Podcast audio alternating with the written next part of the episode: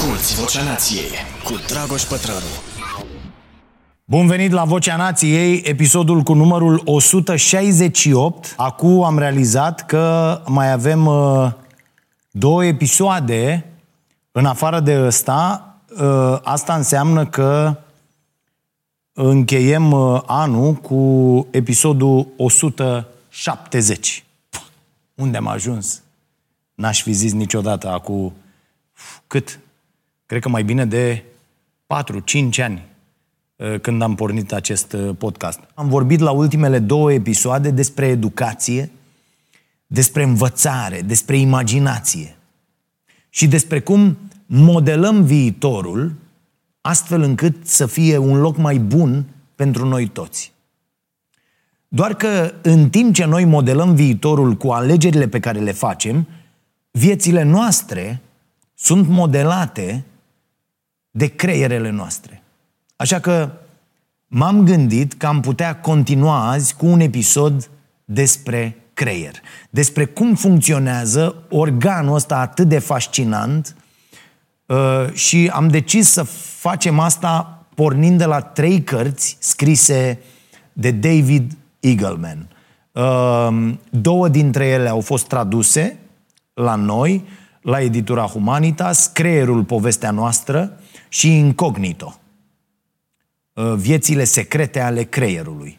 Cea de-a treia carte se numește Live Wired și a fost uh, publicată în 2020, n-a fost tradusă deocamdată la noi. Eu am cartea în uh, variantă e-book. Vă recomand, așa cum vi le-am recomandat, de-a lungul timpului, de ani buni, pe celelalte două. Uh, le găsiți pe toate menționate în descrierea acestui podcast și recomand să le citiți chiar în această ordine. Creierul, povestea noastră, mai degrabă un, un, un manual da? despre funcționarea creierului, incognito uh, și apoi cea de-a treia carte, uh, Live Wired, în, în limba engleză. Sper, cred că se va traduce și această carte la noi. Uh, am mai menționat și în trecut cărțile scrise de Eagleman, uh, el este specialist în neuroștiințe, însă în episodul de azi n-aș vrea să vorbesc despre informațiile științifice pe care Eagleman le adună în aceste cărți, ci despre povestea pe care o spun de fapt cărțile scrise de el. Pentru că, așa cum am mai zis aici când am vorbit despre cartea Citizens, uh, avem nevoie de povești mari. De povești care să schimbe felul în care ne uităm la lume și la noi înșine. Iar Eagleman ne spune o poveste foarte bună, susținută apoi de informații științifice. Eagleman ne spune că ne putem schimba. Că indiferent ce vârstă am avea, nu suntem niciodată varianta noastră finală. Eagleman ne spune, cu argumente, să fim ce fel de oameni vrem noi să fim. Și de-aia îmi place foarte mult uh, această teorie. Că ne putem îmbunătăți constant fără să conteze cum eram cândva în trecut sau cum suntem astăzi în prezent. Am tot spus aici că el, că eu, cel ce sunt acum, nu mai am nimic în comun cu acel Dragoș de acum 10 ani, să zicem. Sunt cu totul și cu totul alt om.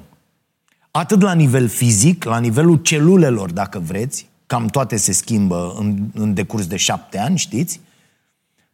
Dar mai ales aici, sus. Ne schimbăm cu fiecare carte citită. Ne schimbăm cu fiecare om care intră în cercul nostru de prieteni. Uite, uite, exemplu. Astăzi, sunt puțin din omul care a citit în weekend o carte foarte bună, în paranteză fie spus, pentru cei pasionați de sport și de spargerea barierelor când vine vorba de performanța sportivă. Da? Deci nu pentru toată lumea, e o carte bună. Cartea se numește Anduranța, e scrisă de Alex Hutchinson și a apărut la noi la editura Pilot Books. Nu, nici ăștia nu plătesc pentru reclamă la acest podcast. Nu luăm bani pentru a promova cărțile despre care vorbim aici. Ba mai mult, le puteți împrumuta gratuit de la Biblioteca Nației, uh, aflată în incinta cafenelei uh, din uh, Ploiești. Ei bine, după ce am citit poveștile unor cicliști, detaliate foarte frumos în carte, am pedalat pe bicicleta staționară montată intenționat în living, în fața televizorului și cu mândrie vă spun că am bătut cu mult orice record personal. De ce? Pentru că citind poveștile acelor oameni, trăind alături de ei în acele pagini lupta cu durerea,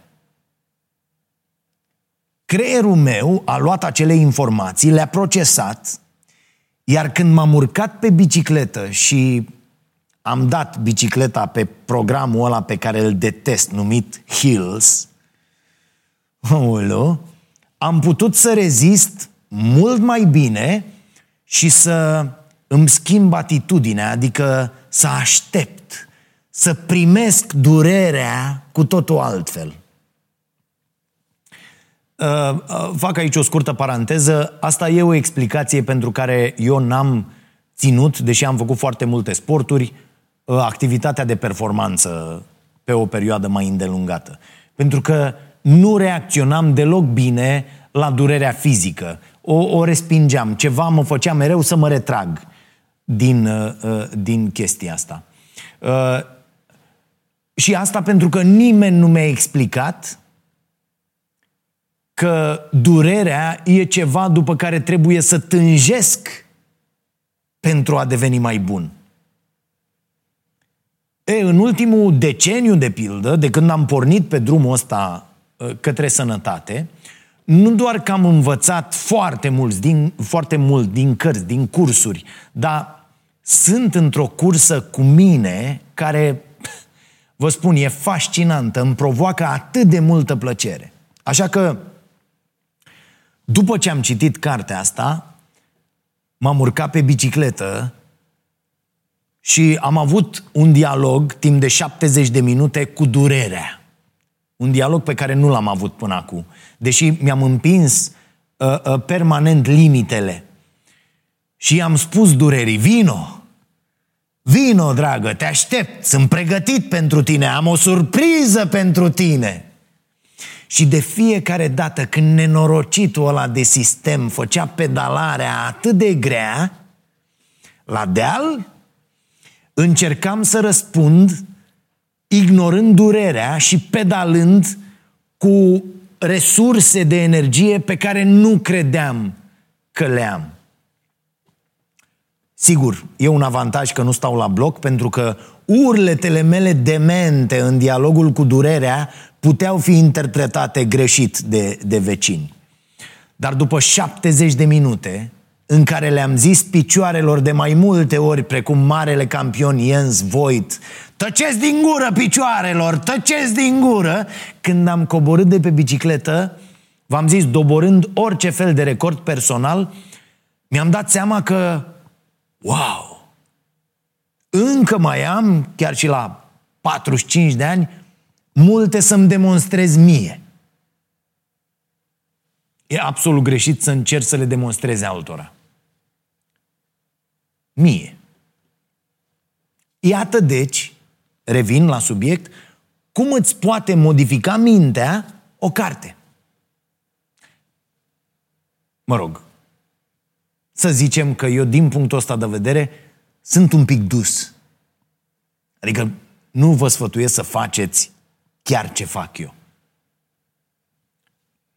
eu, după cele 3600 de pagini ale romanului în șase volume Lupta mea, am mers timp de peste trei săptămâni în Norvegia și am luat Norvegia la pas ca să văd locurile prin care a trecut și locurile în care a scris Karlovek Knausgard, pentru că așa am considerat eu că îmi pot completa experiența asta. Așadar, mintea ni se schimbă cu fiecare carte, cu fiecare om cu care ajungem să colaborăm, să lucrăm, cu fiecare proiect la care lucrăm și cu fiecare experiență bună sau rea. David Eagleman, pe care vi l-am recomandat încă de la primele ediții la acest podcast, alea foarte proaste, aproape imposibil de urmărit, da? Uh, uh, Eagleman, așadar, spune că toate experiențele din viața noastră, de la conversațiile individuale la cultura generală, dau formă detaliilor microscopice ale creierului.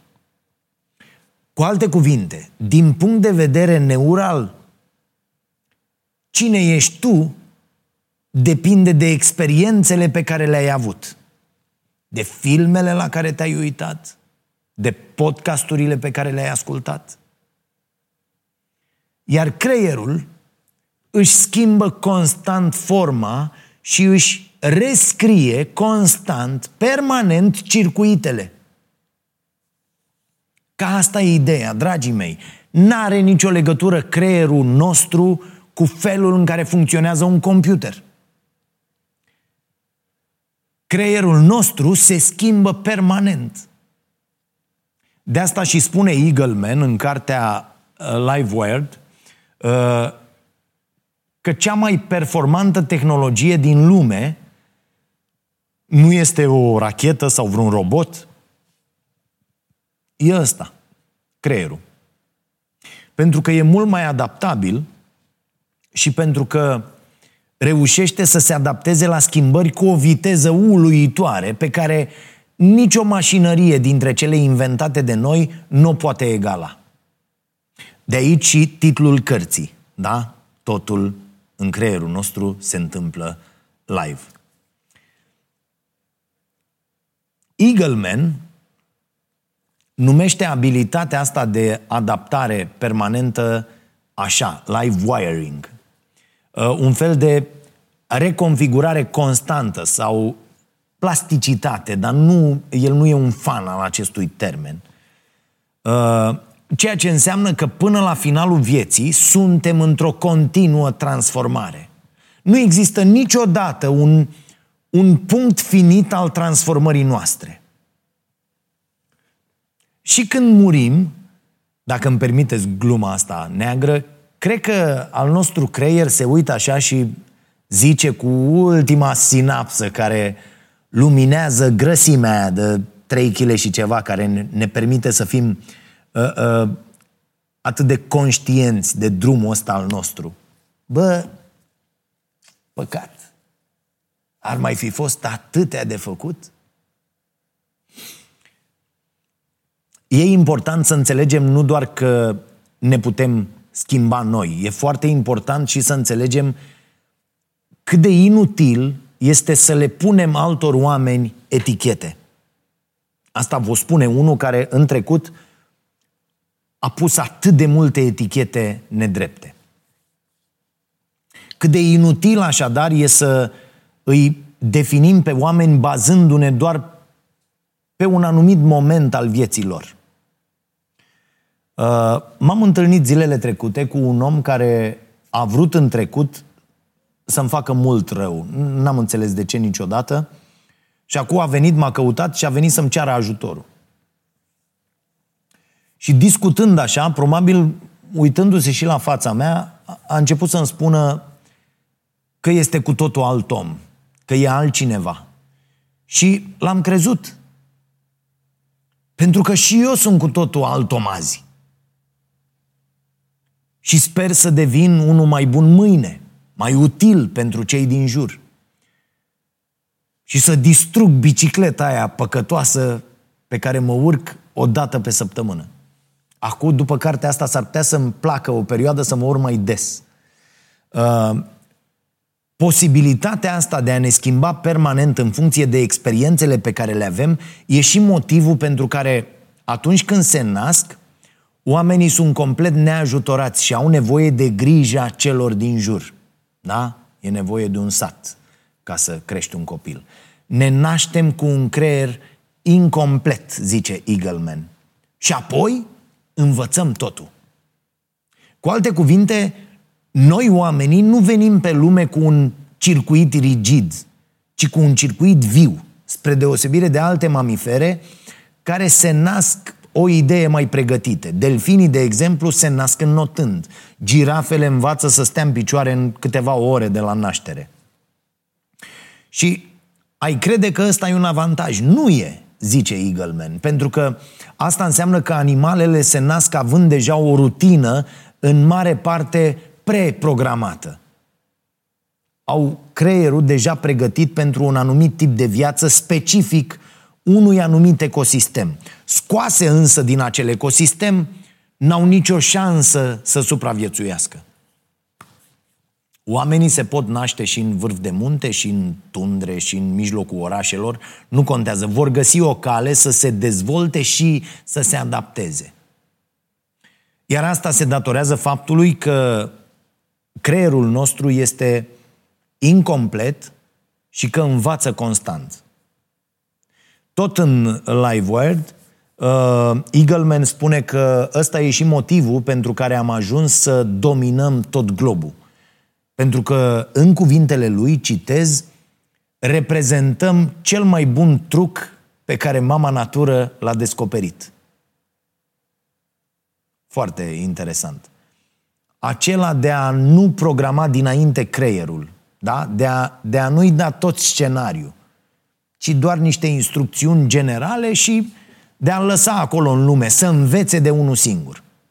Cu alte cuvinte, plecăm la drum uh, doar cu niște indicații generale. Apoi e treaba experienței să seteze restul circuitelor. Iar asta mi-amintește de acea explicație foarte bună oferită de uh, Jonathan Hyde în Mintea Moralistă. Uh, Hyde zice așa, trăsăturile genetice sunt organizate în anticiparea experiențelor. Adică e posibil să avem predispoziții pentru anumite comportamente. Mai zicem de câte unii, bă, ăla e rău, așa e el, sau ăla, bă, ăla e prost, așa e el, sau ăla, bă, ăla e dăștept și... Da? Ă, ă, sau ăla, nu știi că așa face el, așa interpretează el aiurea, sau așa... Deci există anumite predispoziții pentru niște comportamente, însă aceste predispoziții se vor manifesta doar dacă mediul înconjurător permite sau facilitează dezvoltarea acestor comportamente. De asta, precum, de asta, de asta uh, expresii cum ar fi uh, uh, așchia nu sare departe de trunchi, sunt doar niște prejudecăți și niște erori de gândire până la urmă. Niște mituri cu care ne-am obișnuit și, și pe care le tot perpetuăm din instinct. De ce se zice așchia nu sare departe, departe de trunchi?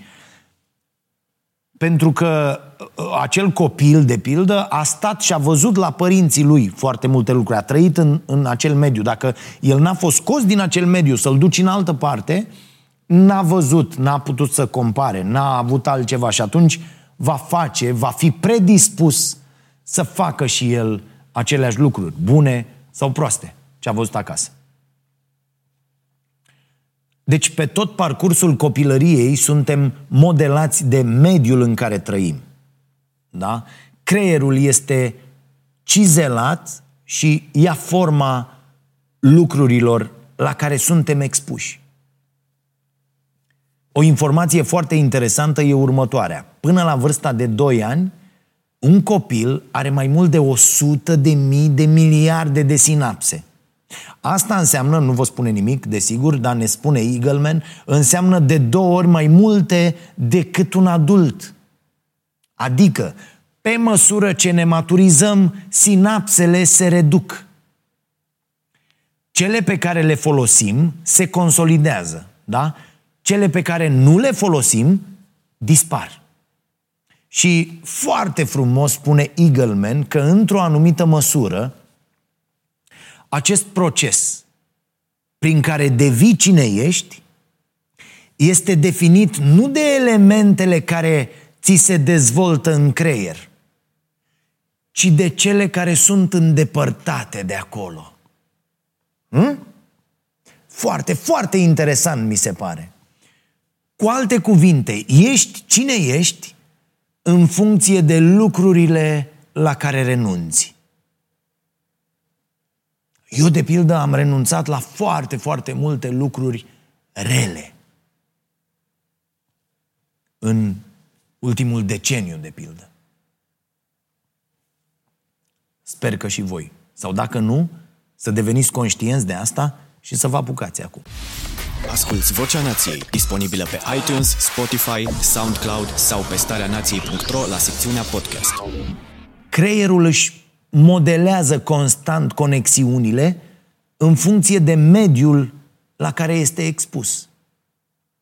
Și cum ziceam, asta e o strategie foarte deșteaptă din punct de vedere al evoluției. Și sigur că vine și cu niște riscuri foarte mari. Ca să explice care sunt acele riscuri, Eagleman vorbește în cartea uh, Creierul, povestea noastră, despre situația orfanilor din România. Foarte interesant, e o poveste pe care o repetă la toate prelegerile, adică ne-a făcut de rahat peste tot, la toate interviurile, la toate podcasturile, da? despre copiii lui Ceaușescu, cum mai sunt ei numiți. Și am observat la mai mulți autori străini că ating acest subiect în, în cărțile lor. Este, din păcate, unul dintre lucrurile cu care suntem cunoscuți la nivel internațional. Uh, uh, uh, suntem cunoscuți, din păcate, cu suferința asta cauzată unor copii. Apoi, echipa de câte o revistă are niște materiale foarte detaliate pe această temă. Găsiți pe site-ul lor un articol recent care se numește Fantomele adopțiilor internaționale și un alt material mai vechi, Copiii lui Ceaușescu. Vă recomand să le citiți pentru că dacă am vorbit mai mult despre felul în care lipsa atașamentului emoțional afectează dezvoltarea oamenilor, poate că am înțelege pe aici câtă nevoie e să ne asigurăm că părinții își pot permite să-și crească copiii. Cât de important este să avem un trai decent.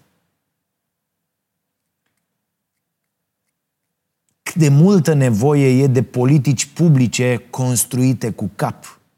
Da? Câtă nevoie avem de protecție socială reală, adecvată, nu de glumele proaste pe care le avem astăzi pe post de ajutoare.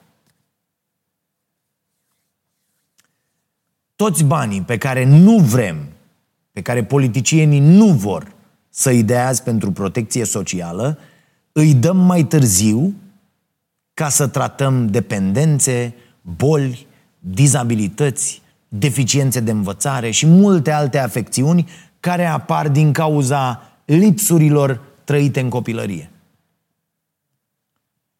Tot în ideea asta, în cartea Incognito, Eagleman face o argumentație foarte bună în susținerea faptului că ar trebui să regândim complet sistemul judiciar, astfel încât el să se concentreze pe reabilitare și nu pe pedeapsă.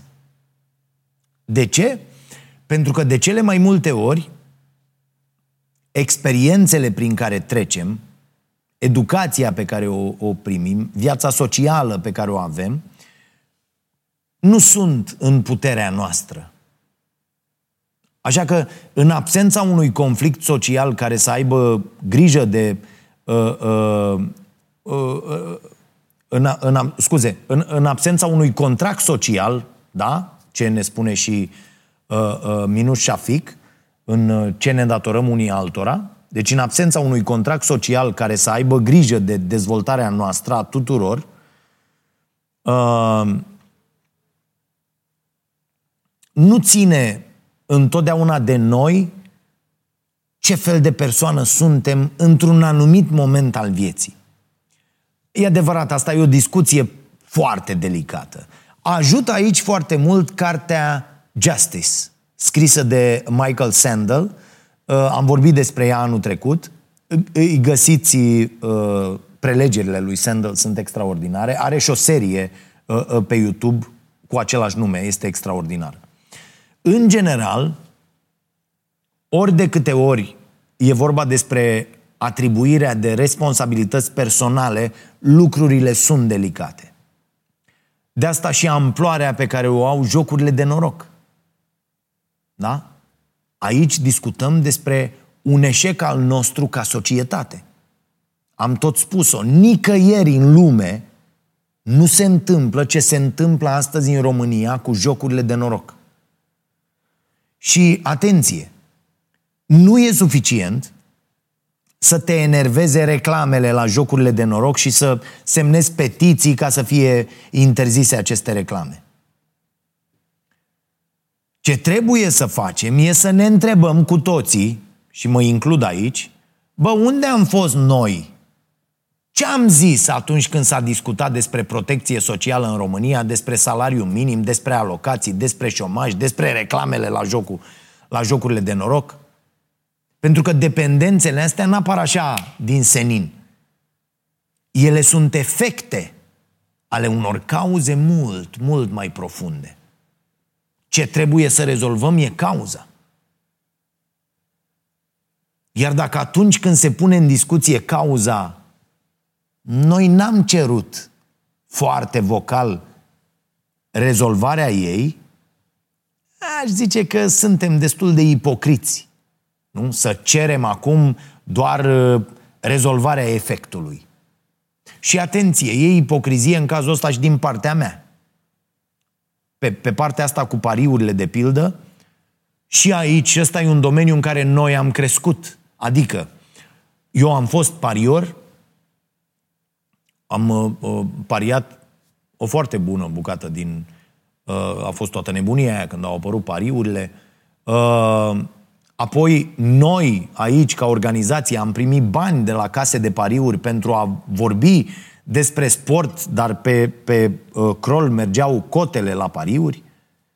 E, după o perioadă, ne-am dat seama ce fac pariurile. Oameni din comunitate ne-au spus, bă, vedeți, uite așa și pe dincolo, oameni mai dăștepți în cap decât noi. Și ne-am dat și noi seama de dependența pe care o creează ne-am dat seama că pot distruge familii, uh, uh, uh, destine, copii.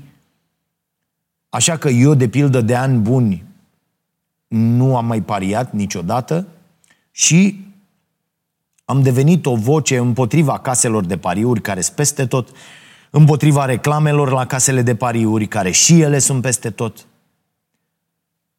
Poate și acest podcast va fi întrerupt de YouTube cu o reclamă la o casă de pariuri. Așa că noi, cei de la Starea Nației, pregătim o campanie prin care vom încerca, o să vedeți cum, să convingem cât mai mulți sportivi și oameni din sport să renunțe să mai facă reclamă caselor de pariuri. Dacă vreți să ajutați ca voluntari la acest uh, proiect, dați un mail la contactaronstareanației.ro. Mulțumesc. Revin. Așa cum zice Eagleman, cine suntem depinde în mod fundamental de unde am fost copiii scoși din orfelinatele din România, înainte să uh, împlinească 2 ani, au avut mai multe șanse să ducă o viață normală.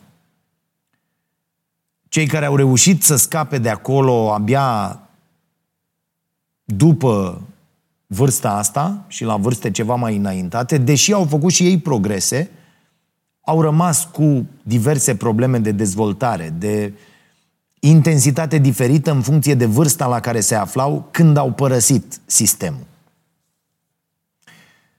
Așa că nu încape îndoială că în mediul în care un copil este îngrijit și iubit, uh, că acest mediu este esențial pentru dezvoltarea creierului. Cine ajungem să fim mai târziu în viață depinde în mod fundamental și de asta. Sigur, asta nu invalidează faptul că uh, ne schimbăm permanent în funcție de experiențele din viață. Din contră, adaugă și mai multă valoare acestui argument. Dezvoltarea creierului nu se termină în copilărie, contrar a ceea ce cred foarte mulți. Studiile arată că durează vreo 25 de ani construcția creierului uman. 25 de ani eram deja tată de trei ani. Cu alte cuvinte, copilăria se termină abia la 25 de ani. Asta așa, un amănunt pentru cei care cred că e de neînțeles comportamentul adolescenților, comportamentul tinerilor. Pentru cei ce îi grăbesc să se maturizeze și să facă lucrurile, domne, așa cum trebuie. Adică așa cum le fac ei, vezi, Doamne, adulții. Uitând parcă faptul că au fost și ei cândva în starea adolescenței. Apropo de asta, am primit zilele trecute un material foarte bun de la niște copii extraordinari, niște copii care vor să transmită lumii că sunt responsabili și maturi și că viitorul e pe mâini bune. O să mai vorbim despre asta. Uh, din nou revin, activitatea creierului este deci ceva fascinant și abia, atenție, abia începem să înțelegem toate lucrurile astea.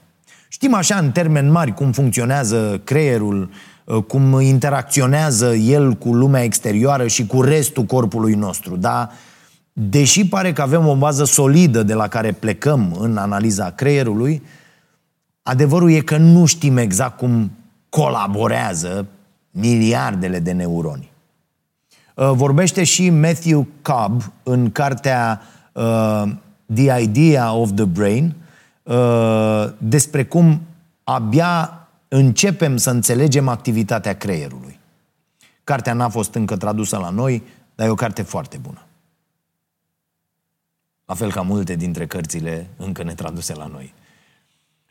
Foarte interesant explică autorul acestei cărți cum ideile noastre despre, despre creier au fost uh, modelate de cele mai importante tehnologii ale unei anumite perioade de timp. Adică astăzi vorbim despre creier ca și cum ar fi un computer sau un supercomputer. De ce? Pentru că asta e unitatea de măsură pe care o folosim ca să definim vârful piramidei în ceea ce privește proce- uh, uh, progresul tehnologiei. Da? În trecut însă, oamenii vorbeau despre creier ca despre un telegraf, un telefon, un sistem hidraulic, pentru că acele invenții reprezentau atunci vârful piramidei.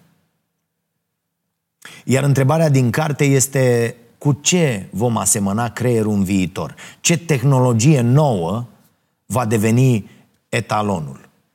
Uh, același autor spune ceva uh, foarte interesant în, în cartea asta, ceva ce se leagă perfect cu ultimele două episoade în care am vorbit despre imaginație. Spune că, deși colectăm un tsunami de informații despre creier din milioane de laboratoare și experimente din jurul lumii, suntem într-o criză de idei cu privire la ce să facem cu aceste date. Foarte, foarte importantă această precizare. Se, se leagă perfect de ce spunea și Stephen Hawking.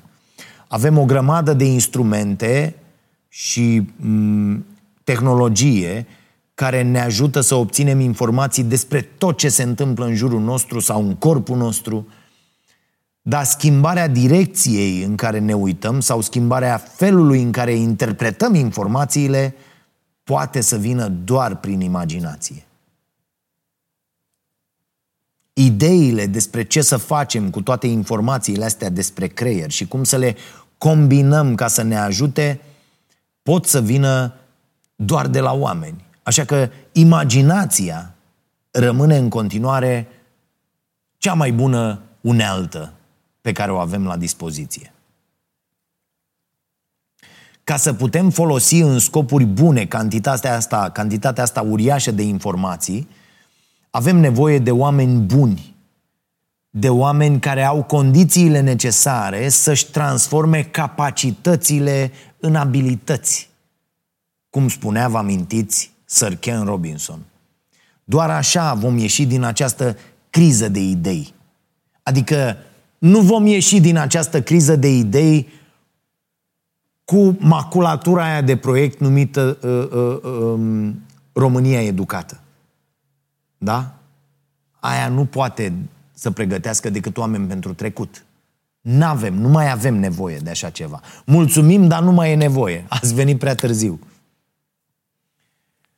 E important să intensificăm cercetările în neuroștiință, nu doar așa de dragul cunoașterii sau pentru că savanții se distrează de multe ori,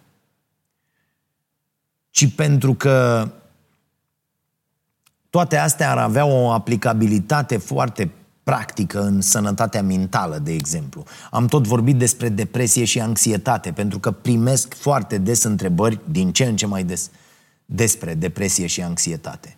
Și l-am recomandat pe Johan Hari cu cartea Legături pierdute, chiar dacă el vine cu o perspectivă cumva diferită. Hari spune în linii mari că nu neapărat creierul e responsabil în mod direct de stările care conduc la depresie și anxietate, ci mai degrabă mediul înconjurător. Oamenii nu suferă pentru că au un dezechilibru interior, spune el. Dezechilibru e în exterior. Cauza principală a depresiei este deconectarea. Deconectarea de o muncă plină de sens, deconectarea de poziție socială, de, de respect, deconectarea de lumea naturală și mai ales de alți oameni. Am redat în newsletterul nostru de acum câteva săptămâni o comparație foarte bună pe care am găsit-o într-un articol despre sănătatea mentală. Când o plantă se ofilește, da? Nu diagnosticăm cu sindromul plantei ofilitoare. Corect? Ci ce facem? Îi schimbăm condițiile. Nu? Adică, ghiveciu, ă, pământul, o mutăm de la umbră la soare ă, sau invers, de la întuneric la lumină sau invers. Că poate nu știm toate informațiile când o cumpărăm și nici nu, prea ne, nici nu prea ne interesează de multe ori. Îi punem mai multă sau mai puțină apă și așa mai departe. Dar în niciun moment nu ne gândim că e ceva în neregulă cu planta în sine. Ce ai, dragă, ești în, dre- în depresie? ne gândim mereu că e ceva legat de condițiile în care planta trăiește. Da? E ceva ce se întâmplă în jurul ei. În schimb, atunci când oamenii suferă, atunci când au o afecțiune mentală, le spunem că e ceva în neregulă cu ei și că e doar în puterea lor să-și revină, să caute, în interior, acolo e problema. E, Harry spune că asta ar fi o greșeală. Că depresia nu e provocată de un dezechilibru chimic din creier. Așa că soluția principală n-are cum să fie un antidepresiv chimic, adică un medicament. Soluția pe care o propune el este reconectarea cu natura și cu oamenii din jur. Însă chiar și dacă dezechilibru ar fi unul chimic în creier, tot nu știm încă foarte bine dacă și cum funcționează tratamentele astea. Iar problema e că marile companii farmaceutice nici nu investesc prea mult ca să găsească medicamente noi pentru depresie și anxietate. Pentru că riscurile și costurile sunt mult prea mari și cât timp nu înțelegem nici măcar cum funcționează mm, na, creierele mai mici decât ale noastre, creierele celor mai simple animale, e destul de greu să înțelegem cum trebuie să rezolvăm în mod eficient problemele unui creier atât de complex precum al nostru. Iar faptul că nu înțelegem cum stau lucrurile nu e un semn că ne-au fost depășite capacitățile sau abilitățile, nici de cum. E un semn doar că nu ne concentrăm atenția acolo unde e nevoie de ea. Sigur că nu toată lumea poate să facă cercetare și neuroștiință.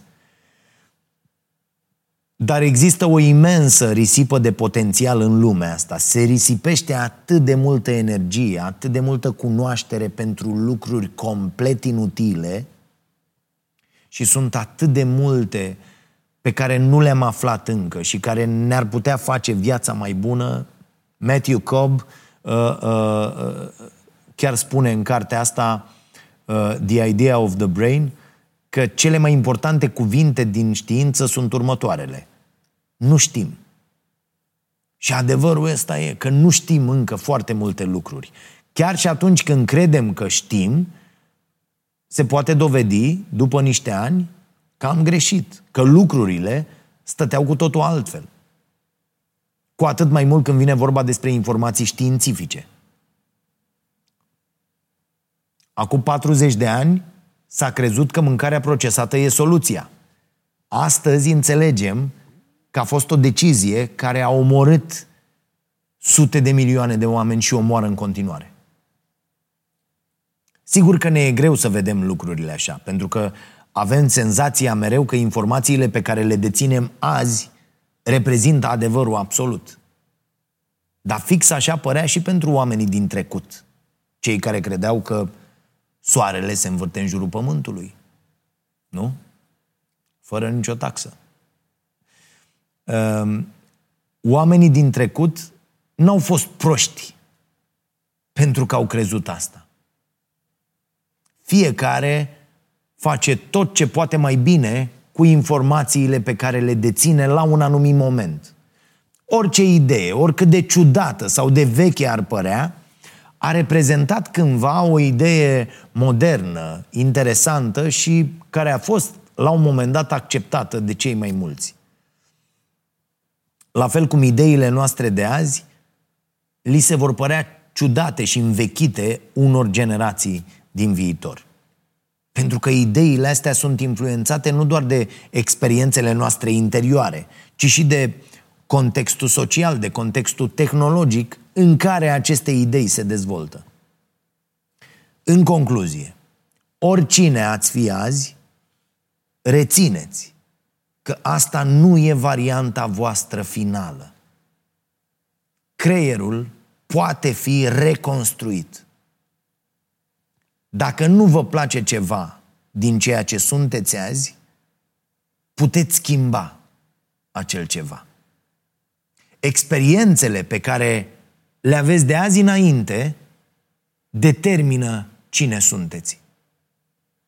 Așa că Soluția este să decideți cu intenție ce fel de experiențe alegeți și ce fel de experiențe eliminați din viața voastră. Să decideți cu intenție ce fel de oameni vreți să aveți în jurul vostru. Ce citiți, ce ascultați, unde exact în fiecare zi alocați atenție. Că dacă o alocați făcând așa mereu, pe rețele, nu puteți face schimbări în bine.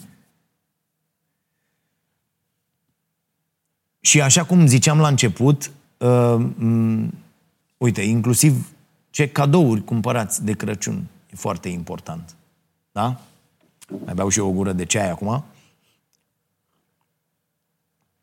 Pe lângă ceaiul nației, da, mă refer la cumpărături, ceaiul care să însoțească seriile de sărbători, găsiți pe starea nației.ro magazin și pachetele noastre pe luna decembrie cu două cărți despre care am vorbit foarte mult.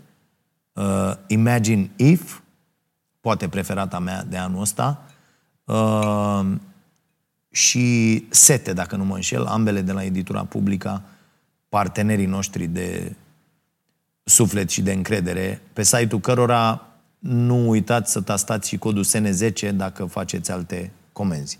Ok, cam asta e. Până săptămâna viitoare la podcast, să vă fie bine.